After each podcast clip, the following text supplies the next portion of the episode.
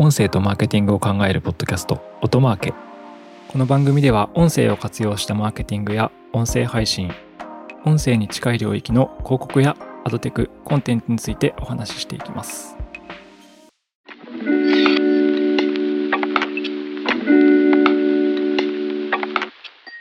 音なるの八木大輔です、えー今回はインターネットラジオアプリラジコの音声広告のアップデートについてお話ししていきたいと思います。はい、皆さんあのラジオ好きな方はラジコというですねアプリを使っている方が多いかなと思うんですけどこのラジコは日本国内の民放連加盟ラジオ局99局とあと NHK あと放送大学ですねの、まあ、約100局のラジオ放送を1個のアプリで聞くことができるというアプリです。で実質、まあ、今話した理由から、うん、日本国内だとまあ、ほぼラジオそのものになりつつあるんじゃないかなと、えー私は感じているんですけど、まあ、本来放送ですね。電波で聞くものだったラジオ放送をインターネット回線を使ってアプリで聞けるようにしているというアプリですね。でこのアプリが、えー広告機能として、えーコンパニオンバナーとラジコサーベイという、まあ、調査機能ですね。広告の、まあ、効果検証メジャーメントのための機能を2022年の10月から提供開始しましたというアップデートがありました。このエピソードではその詳細について解説していきたいと思うんですが、まずはそもそもですね、ラジコというアプリに関しての話と、あとその広告機能であるラジコオーディオアドというデジタル音声広告についての説明を簡単にしたいと思います。あの、ラジコというアプリあとこのアプリに広告が入れられるというのが、そもそもこう、状況としては非常に分かりづらいんですよね。で、そのラジオ放送の広告、ラジオ局側で入ってる広告と何が違うのかとか、まあ、ライブ放送とか、ちょっとタイムフリーって言われるオンデマンド機能もあるんですけど、それとの関係性がどうなっているのかとかが、まあ、非常に分かりづらい側面があると。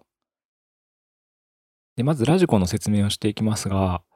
えーと、ラジコというのはですね、まあ、先ほど言った通り、まあ、日本中のラジオ局が一つのアプリで聞けますというサービスで、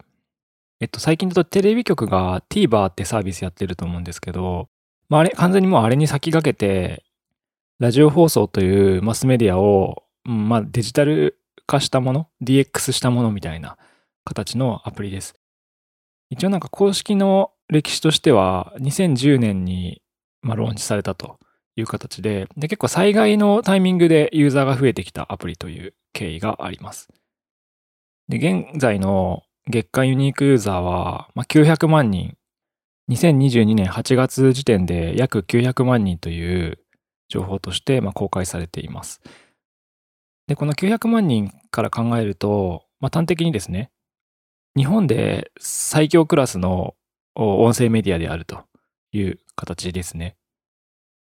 まあ広告が入れられるインターネットの音声メディアとしては、まあ、日本で1番か2番ぐらい、まあ、トップクラスのアプリであるという形ですね。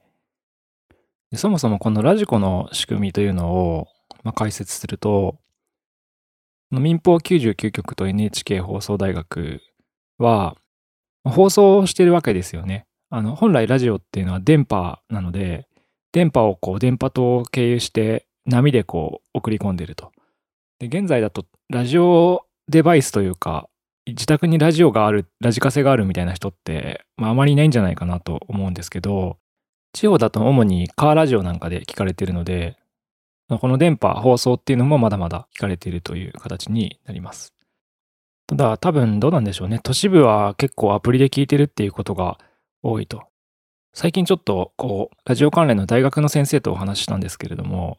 まあ、大学生とかになると、まあ、ほぼ100%ラジオはラジコで聞いてるっていう状況のようです。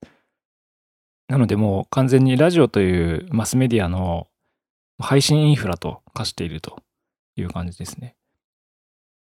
まあ、仕組みとしては放送局は電波で流している音源をインターネットに載せてラジコで聞けるようにインターネットコンテンツとしても配信しているという感じです。で聞き方としては、ま、あの本来のラジオ放送と同様にライブっていう機能と、あとはもうこれオンデマンド機能ですね。あの、タイムフリーという機能があって、放送1週間以内であれば、過去のものを遡って好きなタイミングで聞けるという機能があります。ライブとタイムフリーがあるという形ですね。タイムフリーなんかは本当に深夜放送のラジオ、オールナイトニッポンとかを聞くときにはもう非常に重宝するものかなと思うんですけど、実は結構早い段階からそのオンデマンド音声コンテンツというのを実現しているアプリであるという感じです。で、広告の話をするためにですね、ちょっと頭の中に思い浮かべてほしいんですけど、ラジオ局という配信者がいて、中間にラジコがあって、で、その先にリスナーがいるっていうような、まあ、構図になっているわけです。で、このラジコの提供するラジコオーディオアドというのは、その放送局、ラジコ、リスナーという3つのものが順番にあって、こう、コンテンツが流れているというふうに考えたときに、真ん中のラジコに対して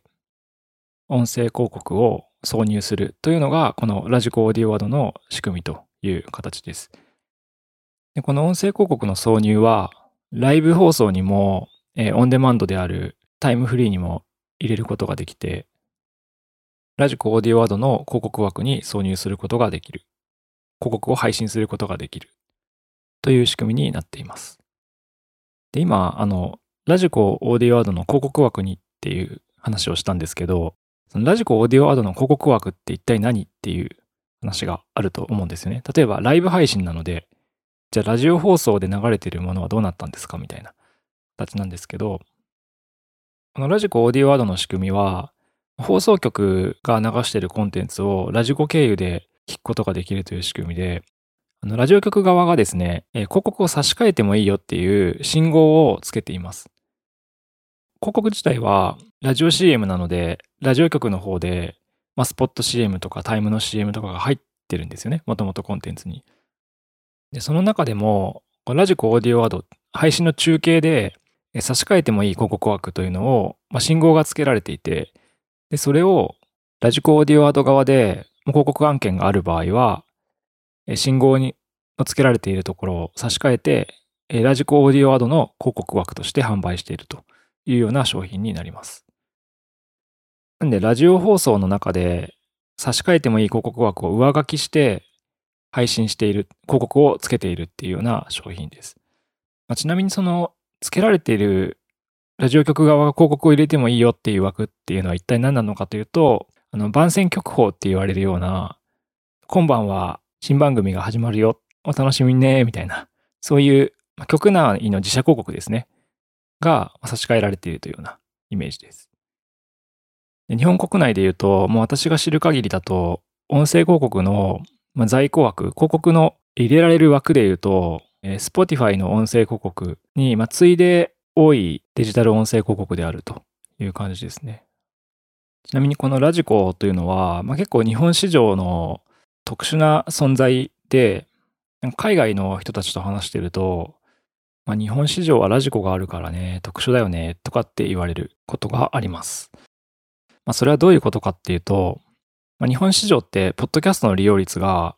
実は43カ国で一番低いんですよね。で、この背景が、実はラジコがあることだというふうに私は考えていて、海外のラジオ局だと、結構そのデジタル化の流れに対してどう対応してるかっていうと、まあ、結構自社でアプリを立ち上げたり、音声アプリをですね、あの自社でストリーミング配信をしたり、えー、ポッドキャストを始めたり、まあそれがラジオグループだったりもするんですけど、自分のこうネット局のグループとかでやったりするんですけど、まあ一つ一つのラジオ局がこうデジタル化に向き合っていくっていう動きなんですけど、だからこう、ポッドキャストに主要コンテンツを投入せざるを得なかったっていう背景があるんですが、日本市場ではそのラジオ放送というのがこうデジタル化を迫られた時に、中央集権的にこうもうみんなで寄り集まって一個最強のアプリ作っちゃったっていう 感じなので、個々の放送局のデジタル化っていうのがなくても、頑張らなくてもですね、ラジコがあればいいっていう状態な市場になっていると。で、リスナーに関しても、まあ、放送局に関してもですね、ラジコでインターネットラジオが聴けるので、まあ、ポッドキャストを聞く必要がなかったっていうのが、まあ、日本市場がポッドキャストを他の国と比べると、まあ、利用率が高くない理由だと私は考えています。なので、非常にまあ特殊な存在であるっていう感じですね。日本の音声コンテンツ文化が、まあ、若干ガラパゴスみたいな感じになっているのは、このラジコの存在がまあ大きかったのかなというふうに私は考えています。まあ、それぐらい影響力のあるアプリだということですね。で、ちょっとあのまた前置きが長くなりましたが、え今回の主題であるそのラジコのオーディオアドに、まあ、新規機能がついたよという話なんですけど、まあ、一つがコンパニオンバナーがつきましたという形ですね。えコンパニオンバナーというのは何かというと、音声広告が流れた時に一緒にこう手元の画面でバナーが出てくる、表示されるという機能です。これは日本国内でも非常に在庫量の多い、まあグローバルでもですね、音声広告である Spotify の音声広告が実装している仕様でもあります。まあ、音声広告が流れて一緒にバナーが流れると。なので、ユーザーは、まあ、歩きながらとかの時も一応音声広告って流れるわけなんですけど、手元を見るとバナー広告が出ているという感じです。まあ、ポッドキャストの広告とかだと、こういうクリッカブルなもの、バナーとかっていうのはないので、音声広告としては特殊な仕様ではあるんですけど、あとそもそもバナーなんか、あの、クリックするのかっていう話があるんですよね。必要なのかっていう話があるんですけど、まあ、実はデジタル広告において、メジャメントっていうのがなかなか一つの課題で、あの動画広告もバナー広告もリスティング広告も、まあ、クリックできると。クリックできると、例えばクリエイティブを2種類出したときに、まあ、A と B というような広告があったときに、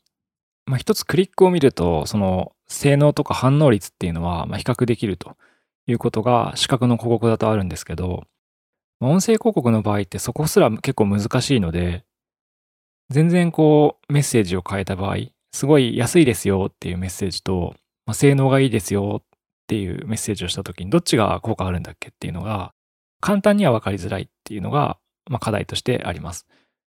まあ、厳密に言うと取る手段はなくはないんですけどね。あの、バナーがあると、実はクリックの CTR で、なんか面白いの流れてるなとかで、あの、簡単に測ることができるので、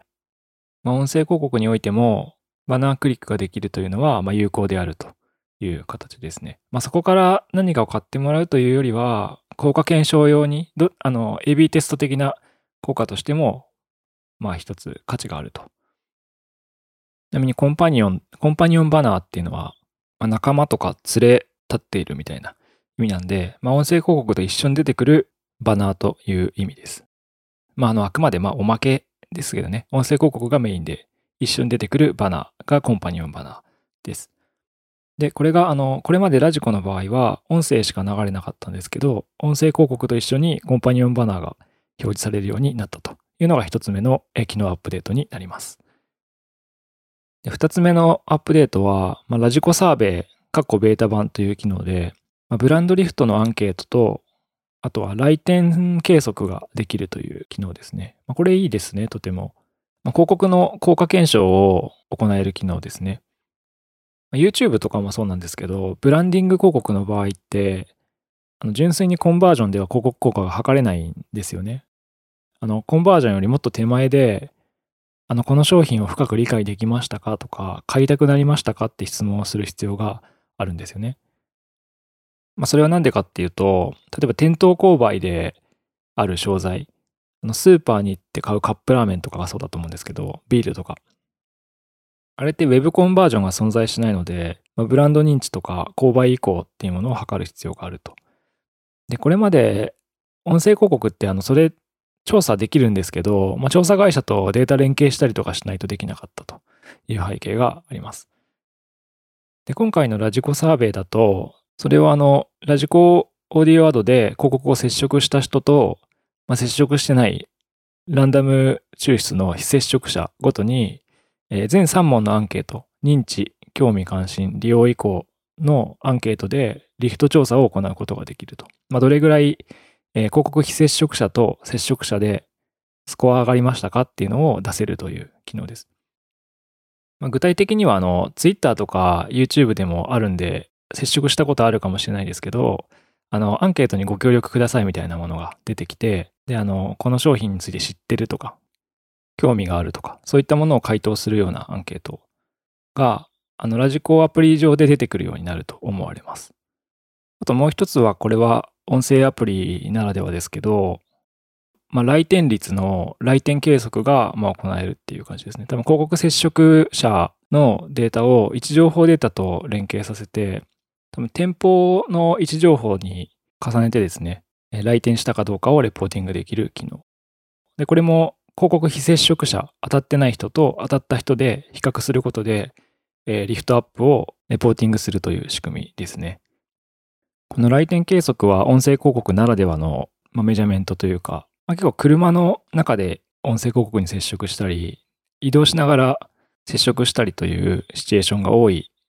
あの、音声広告ならではの効果検証手法かなと思います。はい。という、あの、2つの機能が追加されますという形ですね。まあ、結構、メジャメントというか効果の方をちゃんと上げていこうという意思があって、とてもいいなというふうに思います。なんか音声広告に限らずデジタル広告って結局性能で言うと、まあ、ターゲティングの性能と、あと効果検証手法というかそこの性能、メジャメントですね。っていう2点が非常にまあ性能面では重要っていうふうに、えー、私は考えているので、まあ、そこでいうところのメジャメントの方を非常にこうアップデートを行ったという感じかなというふうに思いました。ということで、今回は日本のデジタル音声広告としての、主要媒体であるラジコの機能アップデートについてご紹介しました。日本国内だと、ポッドキャストとか以外に、結構こういうふうに自由に機能実装できる貴重なアプリだと思うので、音声広告の可能性を非常にこう広げてくれそうだなということで期待をしています。弊社オトナルはデジタル音声広告の代理店ですので、ラジコオーディオワードの出稿などについても、まあ、CM 制作から出稿までをトータルにサポートできますので、興味のある広告主さんなどおられたら、ぜひお声掛けくださいという感じです。多分日本国内のあの音声広告出稿の取り扱い種類が一番日本で多いのは僕らだと思っています。はい。ということで、今回は以上です。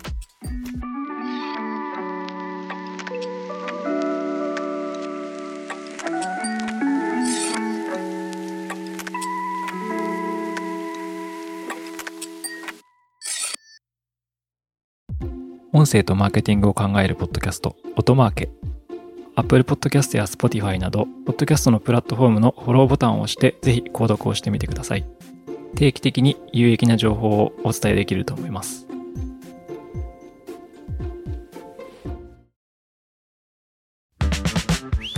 アフタートークです。アフタートークでは私が最近気になっていることや話したいことを話します。はい、えー、今回はですね、音楽の著作権周りの話で、音楽教室 VS、まあ、ジャスラックの著作権裁判で、えー、最高裁判決が出たよとまあ、決着がついたよという話がありましたので、まあ、これについて話していきたいなと思います。はい、でそもそもまあどういう話かというと、えー、10月24日に音楽教室がレッスンで使用した楽曲について著作権使用料を、まあ、ジャスラックに払うべきなのかという話の、まあ、で揉めてたと。で、これの最高裁判決が出たよという内容です。まあ、ジャスラックというのは、あの音楽の著作権の管理をしている団体で、まあ、演奏者から代行して、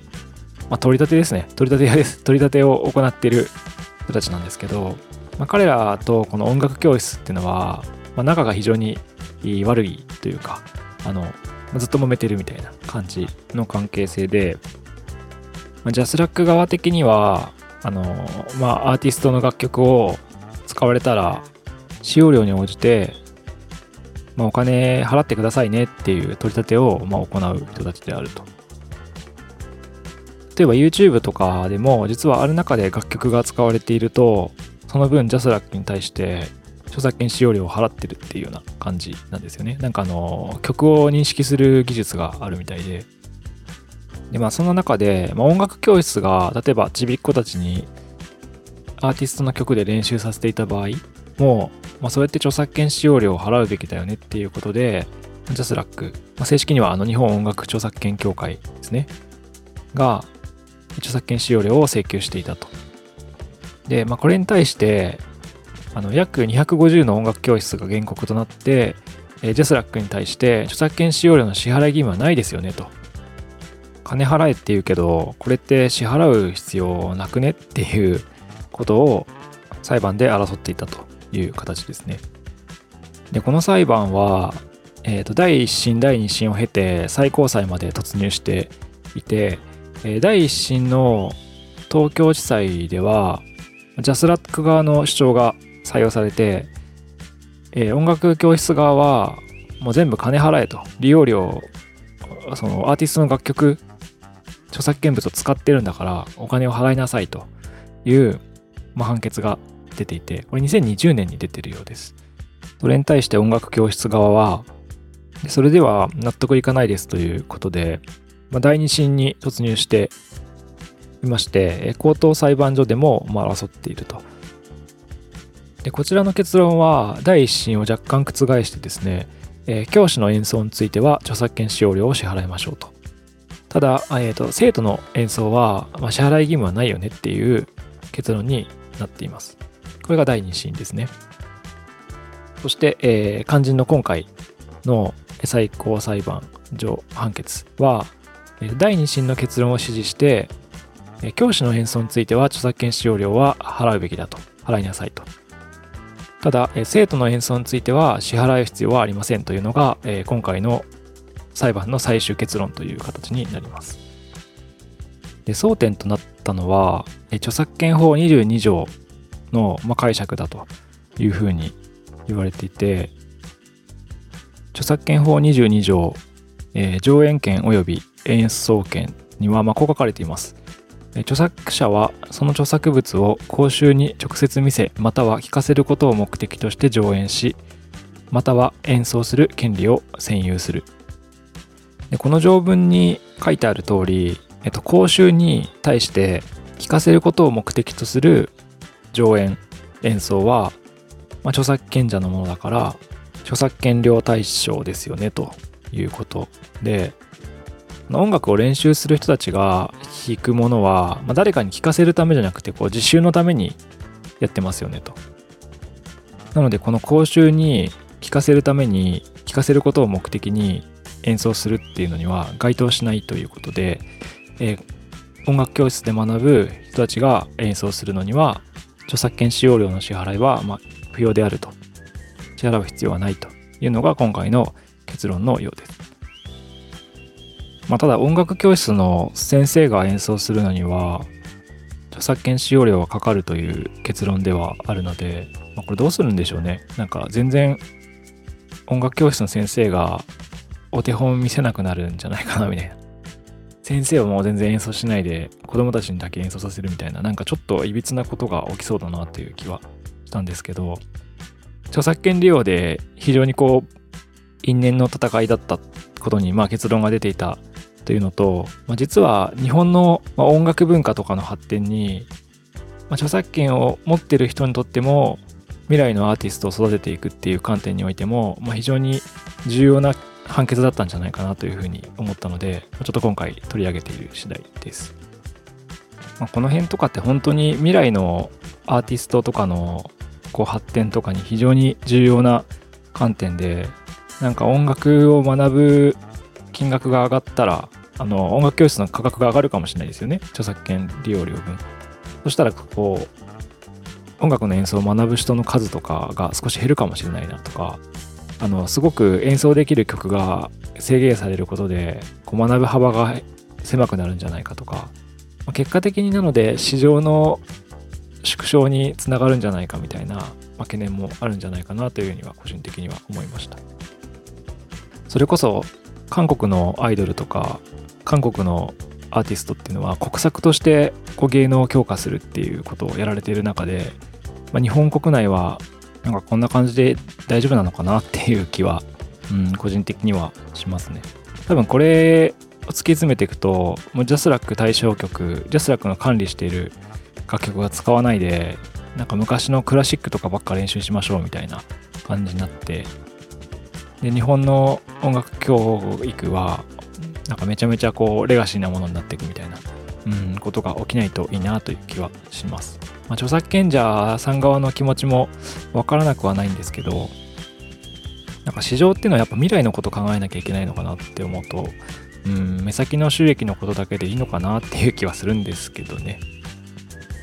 ということで、えー、今回は音楽教室 VS ジャスラックの因縁の対決に決着がついたよという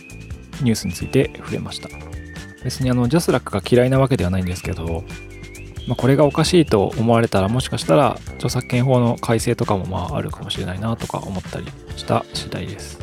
まあ、ちなみにあの、ポッドキャストとかで音楽が使えないのはダウンロードっていう性質上やっぱ著作権使用が著作権使用料の支払い等が非常にまあ難しいというか課題があるからなのであの音声配信にも全然無関係な話ではないなというふうに考えています。はい。まあ、今回はそんな感じです。